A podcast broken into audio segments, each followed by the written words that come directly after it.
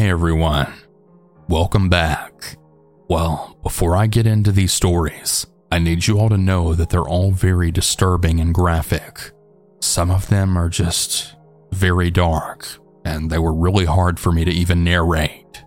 If you want to know about each story specifically, just pay attention to the timestamps that'll be in the pinned comment. I'll have each story labeled in case you want to skip any of them. This video is not for the faint hearted.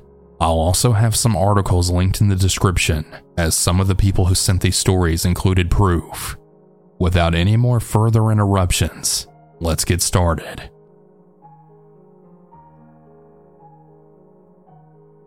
When I was in my early 20s, my date and I decided to go to the Sail Inn in West Sacramento to play pool. We'd been there before and enjoyed speaking with the bartender. I can't recall her name, but she was a lovely woman, and we chatted with her whenever we encountered her. She was a very warm and bubbly woman. This particular night, we walked in and we noticed the pool table was occupied. There was a man and woman shooting a game, so my day bought us some drinks while I watched. After a few minutes, the man noticed me and struck up a conversation with me. When my day came over with our drinks, the man had asked us if we wanted to shoot a game with them. It didn't occur to me at the time that his female companion hadn't said anything. We said yes, so he racked up the balls and we played against them. During the game, we introduced ourselves, and right after, the man began asking me some personal questions that really started to bother me. Like, where did I live? Had my dad and I been dating long? Did we live together? Etc. I noticed that the man and woman kept looking at each other. I became increasingly uncomfortable, even though the rest of the conversation was benign and pleasant in nature. Weirdly enough, the woman still hadn't said a word. When the game was over, the man had asked if we wanted to leave with him to go to another bar down the street. At first, I didn't say anything. Then the guy asked us again, saying they discovered a cool bar not too far from where we were. My date and I just looked at each other, and before he could say anything, I blurted out, Um, no thanks. We have dinner plans. We, in fact, did not have any dinner plans, but my date didn't argue with me. I think he saw the look of panic that was on my face. We grabbed our jackets and got the hell out of there. By the time we walked out the door, the hair was literally standing on the back of my neck. When we got back to my truck, my date had asked me what the hell was wrong. I told him that I got a horrible feeling from those people, and I just knew that we had to get away from them. I told him how it was weird that he asked us to leave with them when he didn't check with his date first. He shrugged and just said okay. I think he thought I was crazy. Well, a few days later, when I opened up the afternoon paper, there was an article in there about a woman from West Sacramento who'd been found murdered. I didn't really think anything of it. That is, until I got to the page where the article was continued, and the picture of the woman practically leapt out of the page at me. It was the bartender from the Sail Inn. Apparently, she'd been kidnapped, raped, and killed that very night that I was there with my date. Long story short, the man and woman we'd encountered were called Gerald Gallego and Charlene Adell. Gerald was a serial rapist and sadomasochist, and from my understanding, he was sexually abusive toward Charlene, although she clearly partook in and shared in his sick and twisted crimes. Some of the victims were kept as slaves, and Gerald would repeatedly rape and abuse the poor girls and women. Many of them were young teenagers, like 14 years old. I'll attach an article about them for proof. The article mentions the bartender as well as the other victims.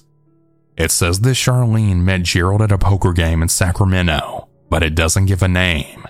My mind can't help but wonder if it was the same place that me and my date were at. For years, I've struggled with guilt that the bartender ended up being one of the victims instead of me. I know I'm incredibly lucky that nothing happened to me, but it really breaks my heart to know what her final moments were. How much pain and terror that she must have endured. She was truly such a nice woman. She'd served us all that night. She must have trusted she would be alright when Gerald lured her over to him when she finished work. Apparently, it was his birthday present to himself. How sick is that? Part of me wished I'd warned her. maybe I should have went over to her and said something such as, "By the way, those two are weird." I don't know. I can't help but go through all of the what ifs. Despite my feeling of being in danger, I never could have predicted what would have ended up happening. Things didn't work out with my date, but I am married now and have been for years now. My husband always tells me you can't predict things like this, and he's right, but it's very unnerving. I raised my children to always trust their instincts, and now that I'm a grandmother, I'll pass this down to my grandkids too, and to anyone else for that matter. That feeling of being prey makes itself known for a reason. Never ignore this feeling. I truly pray that Gerald and Charlene's victims are at peace now. I pray every evening for the loved ones of each victim. None of them deserve such an awful demise.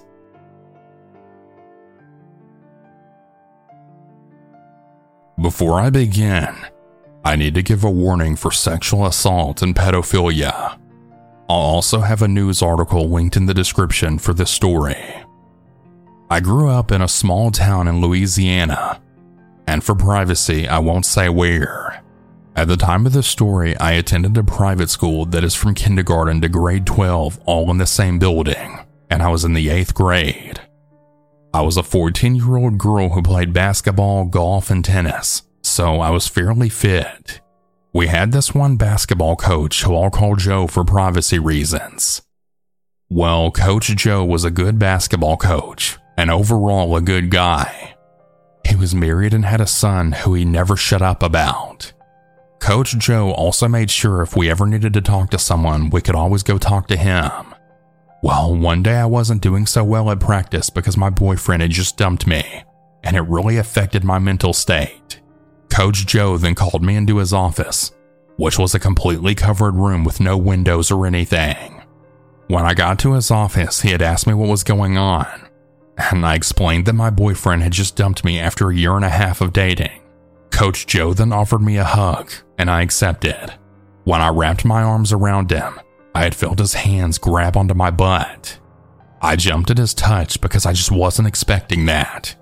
Then he whispered into my ear, It's okay. Just let it happen. He then began to grope me and feel all over my body. About 10 minutes later, he had taken my shirt off and is continuing to feel all over my body. That's when I get a call from my mom who had arrived to pick me up from practice. I had told Coach Joe that I had to go, and he then said to me in a very creepy tone, Okay, but this isn't over. He knew I was a quiet kid and that I wouldn't speak up. So, all throughout my high school years, he called me into his office, and each time it progressively got more and more graphic. It wasn't until several years after I graduated and was about to get married that I finally came clean because my fiance told me that I had to tell the police what was going on because apparently Coach Joe was still coaching at the same school. A couple of other students came clean as well, and he actually got locked away for his crimes. Coach Joe, if you ever hear this, fuck you and all the hell you put me through my high school years. I hope you stay locked away for a very long time.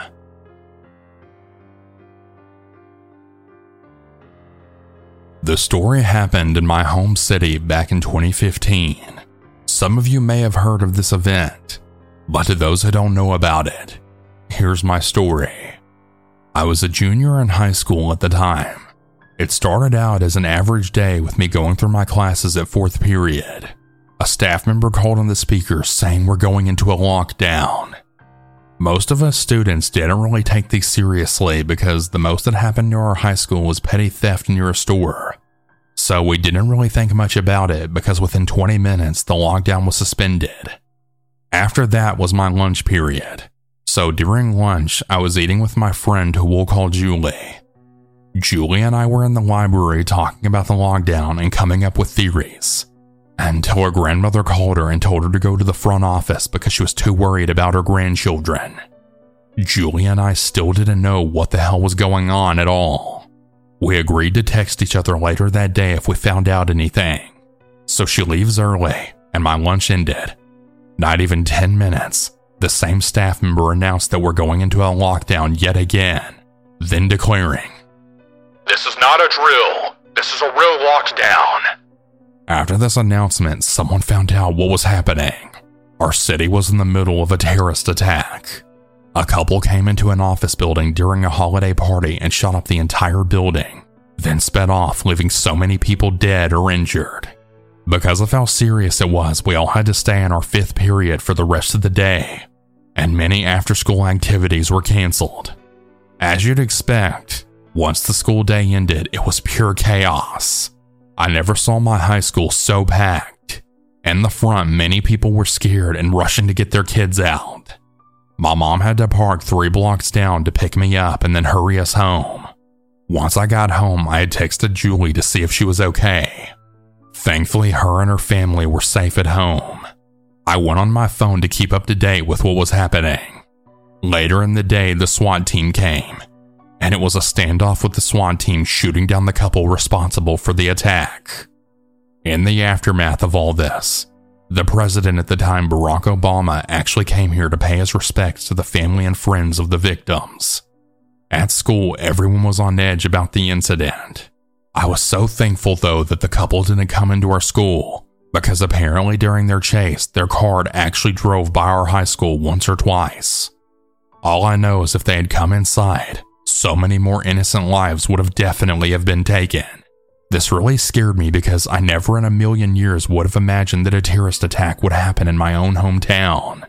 It really shows that it doesn't matter where you live, something horrific can happen anywhere. I hope and pray that the families who lost their loved ones are doing well, knowing that that evil couple are now dead and hopefully burning in hell right now. I'll have an article in the description as proof for this story.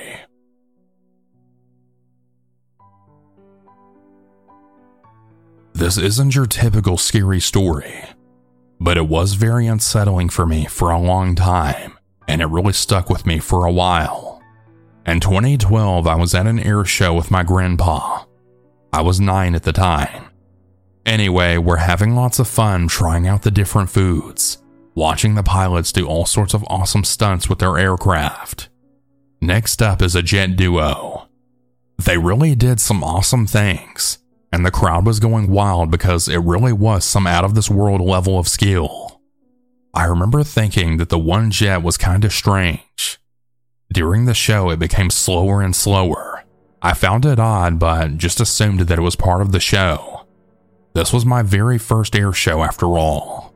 The next moment, the jet is high in the air making a mid air turn when the jet takes a dive that looks a bit too steep, and it was.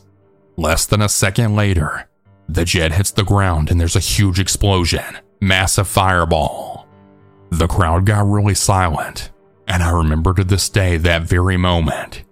It felt like time had stopped in that moment. I thought he was going to do another one of those stunts where you pull up before hitting the ground. I wasn't expecting to see what had happened. The silence was then broken by a second explosion. That's when it hit me. This was no stunt. The pilot was dead. I remember going to food stalls afterwards. They decided to continue the show, but people weren't as buzzy as before. There was still the regular noise, but not as much. 4,000 of us went to that show expecting to have a good time. None of us expected to see someone die there. That was the first time I had seen someone die. I can't even begin to imagine the fear he had as he realized what was about to happen to him. I had some medical problems a couple of years later, and I wound up at death's door twice.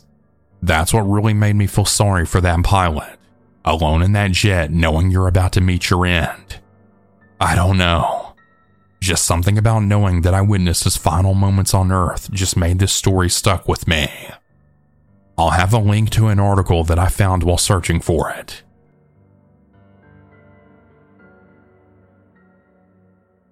This is something that I rarely discuss for reasons that'll be obvious. I need to give a warning that the story involves incest and sexual abuse of a minor.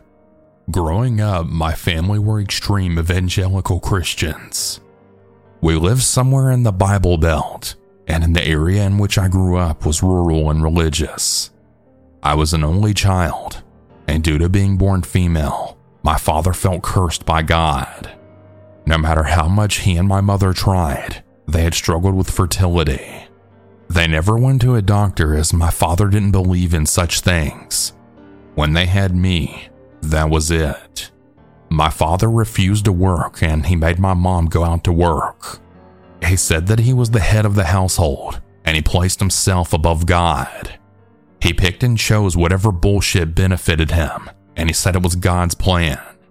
It was cultish, and my father was a disgusting sexist. When I was 12 years old, he started to violate me.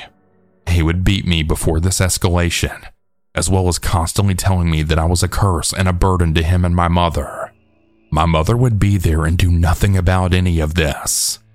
When I was 12 years old, my period came for the first time. I didn't know what was happening because, of course, my family wouldn't tell me this vital information. I was home alone with my dad and I ran to him fearfully. He became furious, which only scared me more. He screamed at me and he then banished me to my bedroom. He didn't go out to buy me products or tell me about this naturally bodily function. Instead, he came into my room and he told me it was time to teach me a lesson. That was when he violated me for the first time. I was so confused and scared. I know this phrasing might sound strange, but I felt heartbroken. I didn't even know what sexual abuse was, but I knew what happened felt wrong, and I felt deeply betrayed. I didn't have the words or understanding to articulate why I felt this way. When my mom came home, she didn't even come into my room to check on me. I remained in my room, too emotionally distraught to dare to leave. I didn't even shower. I was too terrified. I was preparing for my own death due to still not knowing what was happening to me. The next day, my mom woke me up and she told me it was time for breakfast. I must have looked broken inside, but she either didn't notice or just chose to ignore it. I was literally trembling at the breakfast table. I could barely eat my food. Of course, my father was acting like nothing was going on. I was petrified, and I felt like if I ate, I would be sick. I picked at my food, and my father noticed. He screamed at me, and he began quoting scripture. I tried to eat, but I couldn't. He then beat me, and my mother just continued to eat her food in silence. I wanted to scream, ask her why she never stood up for me, but I was so petrified. My father would hit me over my clothes, but on this occasion he had pulled at my clothes and then stared at my bare bottom. This was even more traumatizing, and thinking about it now, I think it was another perverted escalation. I cried from the fear and I was sent to my room, forbidden to eat food for the next three days as punishment. I was still bleeding due to my period, and no one gave me any information as to why. My mother worked the night shift, she left the house at 9 p.m. and she wasn't back until 9 a.m. the next morning. She didn't work every night though, and she was home the night after the first violation took place. I was beginning to think that maybe I wasn't actually dying, but I did continue to bleed, and it was a scary experience. I know it sounds so silly, but imagine you found yourself bleeding continuously without even knowing why especially from such an intimate area of your body. On the second day of my punishment, my stomach was really aching. My mother had work, and my father came into my room yet again. He would say disgusting things to me. He told me that bleeding meant that boys wanted to do what he was doing to me, and that he had to do this so that other boys wouldn't. I didn't understand what he meant by this at all. I didn't know very much about sex, I kept thinking that I didn't want boys to do what my father was doing to me. It made me feel ill to even imagine anyone doing this to me. When it was over, he told me if I was good, he would give me some food. He then demanded that I do something to him, and I was too terrified to refuse. I didn't want to. I really didn't want to. It makes my stomach heave even now to remember this. When it was finally all over, he gave me an apple. I didn't feel hungry anymore. I couldn't even bring myself to eat it, and he began ranting and raving at me.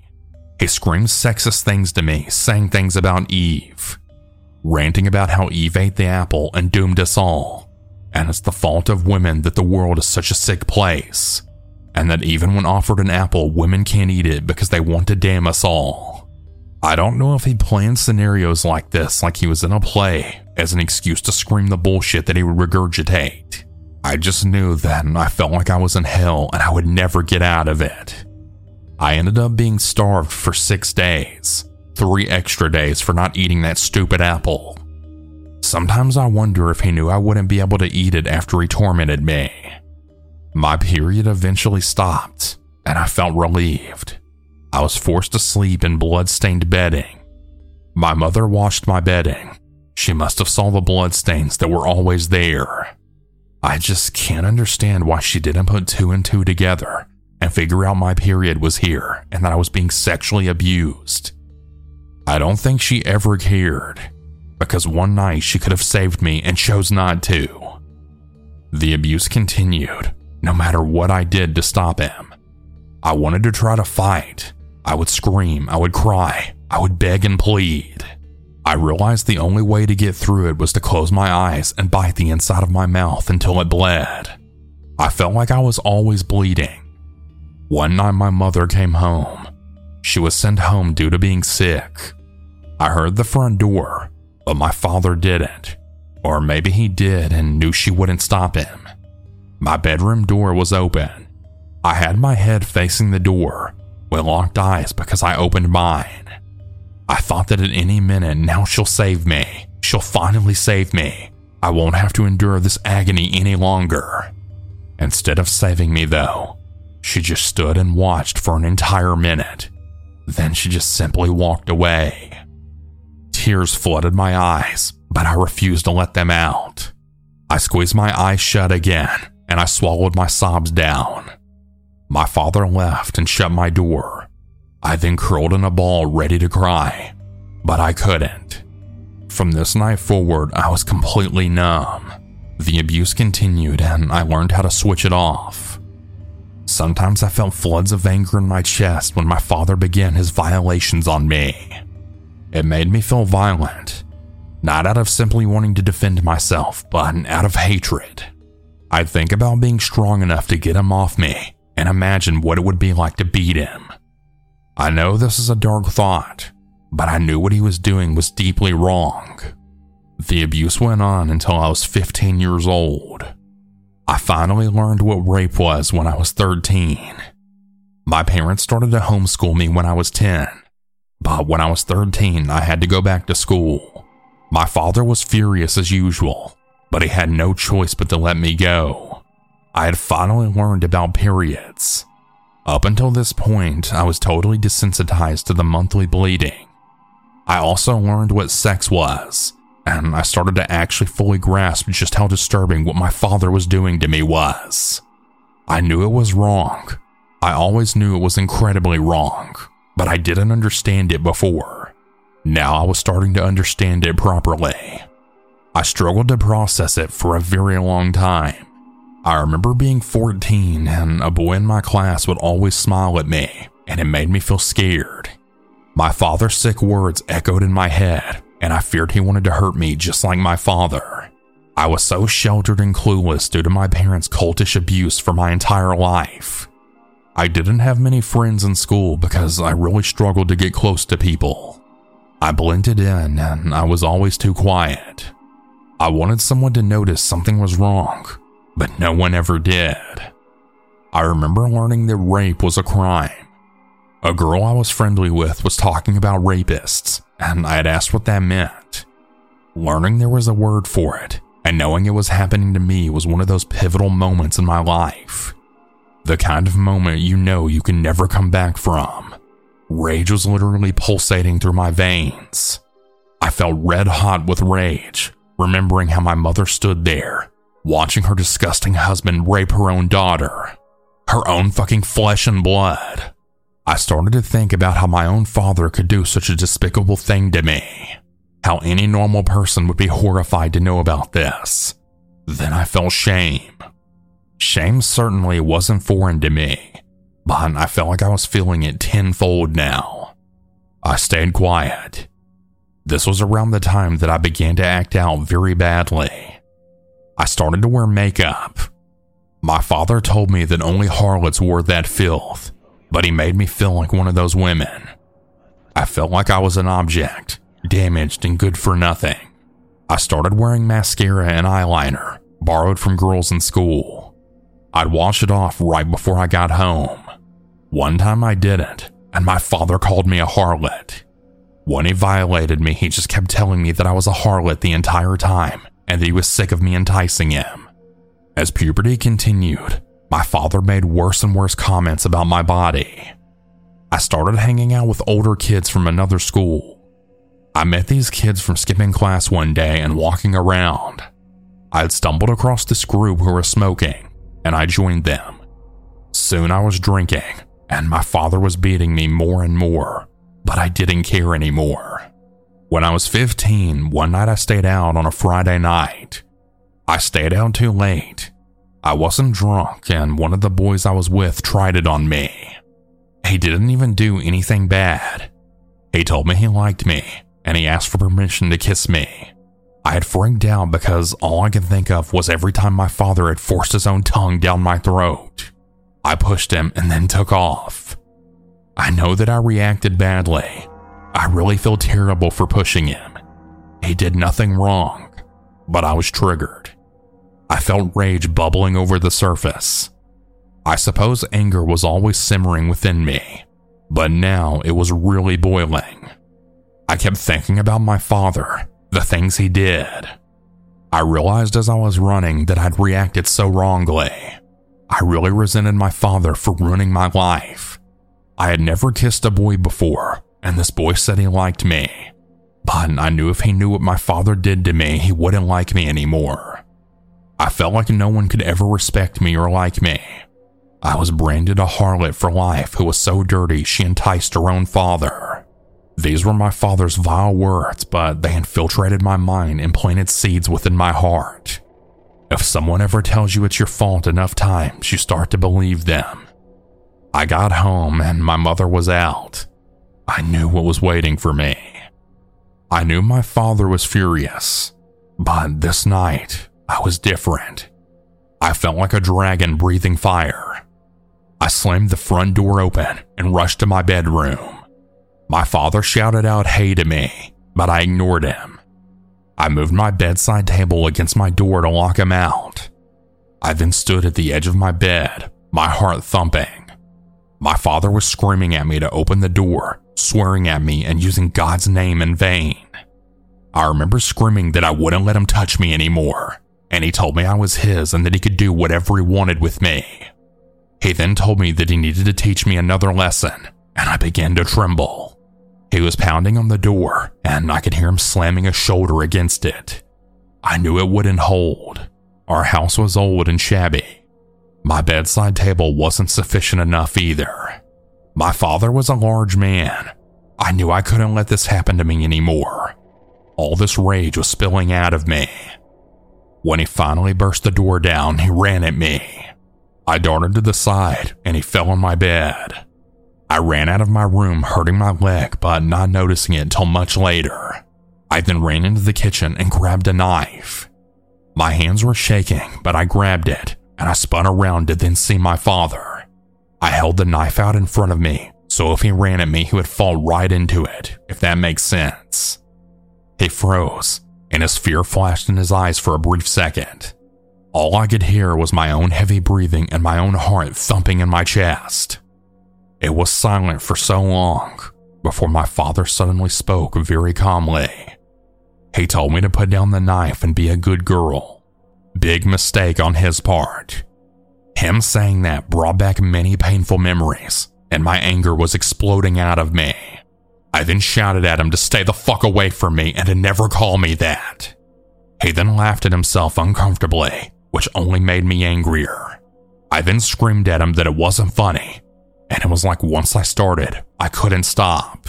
I can't even remember all of what I shouted, but I started shouting at him. I told him that I hated him and that he had been raping me since I was 12 years old and I knew it was wrong.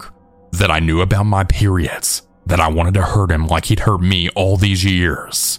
I just kept saying that I hated him and my mother. I kept swearing at him. He was getting angrier and angrier. I could sense it. I then threatened him that if he came towards me, I'd cut him, and I told him I was leaving and he couldn't follow me. He told me I couldn't go, and I again threatened him. I only had the clothes on my back, but I knew if I didn't leave now, I wasn't going to make it out. I walked around him, still holding the knife. I maneuvered my way to the front door, and I told him I was leaving and did not dare to try and find me. He told me not to do this, that there would be trouble and all that bullshit. I opened the door and he suddenly ran at me. I slashed him across the face with the knife and it made him stagger back and scream. I then turned and ran, and I didn't stop. My heart was beating so fast and my nose was badly running, but I just kept going. I'm not really sure when I dropped the knife, but I did lose it. I didn't even know where the hell I was eventually. I eventually ended up stopping at the side of a road. I didn't know where I was. I'd ran for so long and in a direction that I'd never really been to before. I didn't feel scared. I felt free. I walked for a long time. I found a bus stop and I sat in the shelter resting my eyes. When morning arrived, I wasn't sure what to do. Two women and a man turned up, and I remember asking one of the women about the bus. She explained the route to me, and she seemed concerned. She asked if I was all right, and I told her I didn't know. She asked me where my parents are, and I told her I didn't even have any. I lied and I said I was 18 and that I didn't need parents. She looked doubtful but concerned. When the bus came, she asked if I was getting on. I said I wasn't sure, and she held her hand out to me. I stepped towards her and she turned to the driver and asked for two tickets. She paid for me to get in.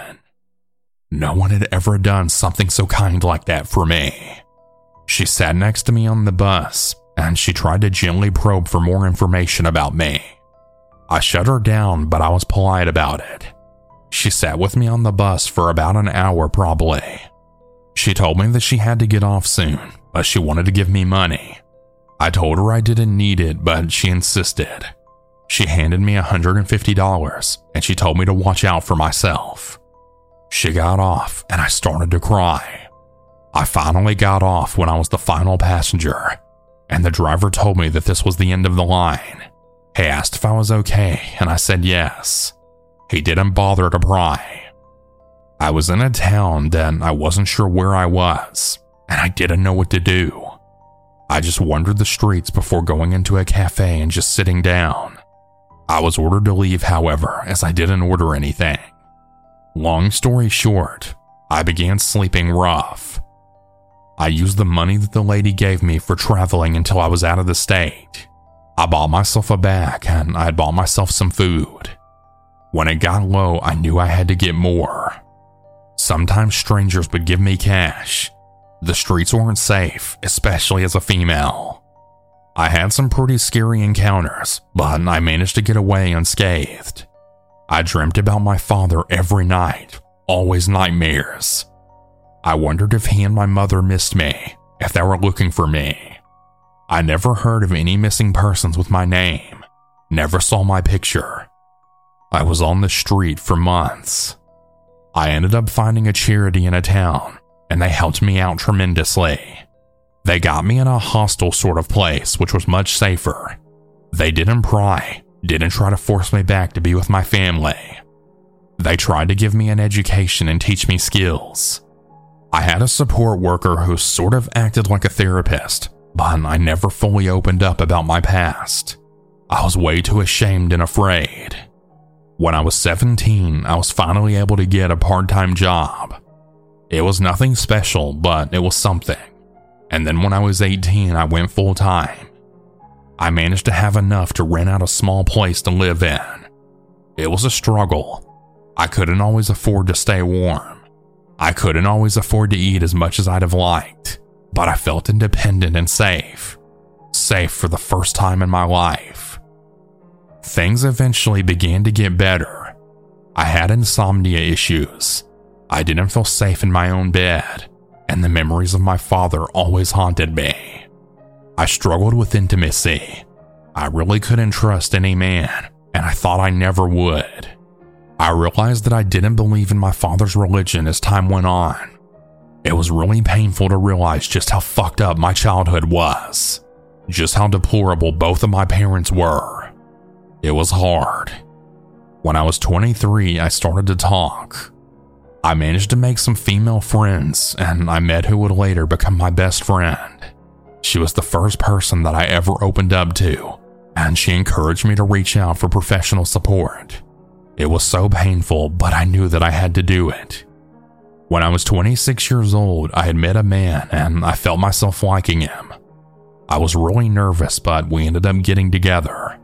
I didn't open up about my past, but he knew I found intimacy difficult. He knew that something had happened, but I never told him what. We broke up after over a year together, but that relationship was the first time that I dared trust another man, and he never once broke my trust. When I was 30, I met the man who would later become my husband. I knew early on he was special, but it didn't scare me like I thought it would. I was still cautious, but we clicked together so well that I found myself letting him inside my heart in a way that no one else had ever been. I told him everything that happened to me one night when he was at my place, and I expected him to be disgusted or to view me differently. He never did. He listened, and he told me he really appreciated me opening up like that. He then asked if it was okay to hug me, and I said yes. When we had been together for three years, I fell pregnant. I was really afraid I couldn't handle having a girl. But when I found out our baby was indeed a girl, I felt a fierce need to protect her. When she was finally born, I felt a love that I can't even describe. When our daughter was five years old, my husband and I finally got married. Now that I have my own family, I view my parents in a way different light again. I'll never understand how they could do everything they did. I would go to war for my baby girl. I would walk through fire to protect her. What happened to me will always hurt and can never be erased, but I've clawed my way out of hell. Having my own family is something that I never even thought was possible. Every morning I wake up, I feel safe. I now know that everything my father said isn't true, and his evil actions do not define me. My husband truly loves me and respects me. He's never even raised his voice at me once.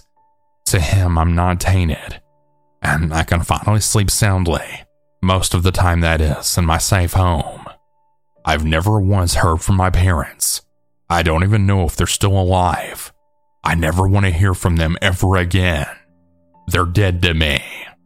I know that my story is very long and distressing, but I want people to know that it is never your fault if someone violates you. You did not ask for it. You did not seduce someone to hurt you. These people are depraved at their core. We aren't the depraved ones. It is possible to rebuild your life in the face of the most horrifying things, and anyone who ever uses religion to justify their abuse is an abuser. Seek out support and never stop seeking it until you find it. It's absolutely unfair to have to heal from things like this, but it's crucial that you do. If you've been through something similar, I promise you are not alone. You won't ever forget it, but you don't need to spend your life drowning in it. I promise you can get through it. Hey everyone, that's about it for today's stories. If you have your own story that you would like to send, you can send it in at southerncannibal.com or you can email it at southerncannibalstories at gmail.com. I look forward to telling your story. Have a good night or good day, everyone. And remember to always